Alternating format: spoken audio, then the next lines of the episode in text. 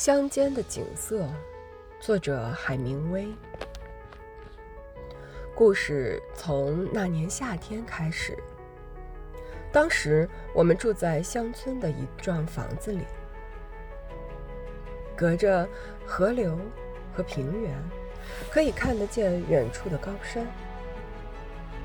河床里铺满了鹅卵石和大的原石，阳光下白的闪闪发光。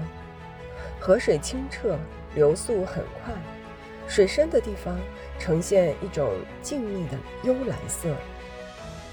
部队就从我们的房子旁边经过，上了大路，到处尘土飞扬，连树叶和树干上都落满了尘埃。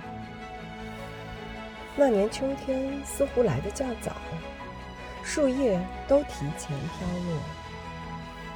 我们看着浩浩荡荡的队伍在路上激起漫天尘土，微风中，树叶纷纷落下。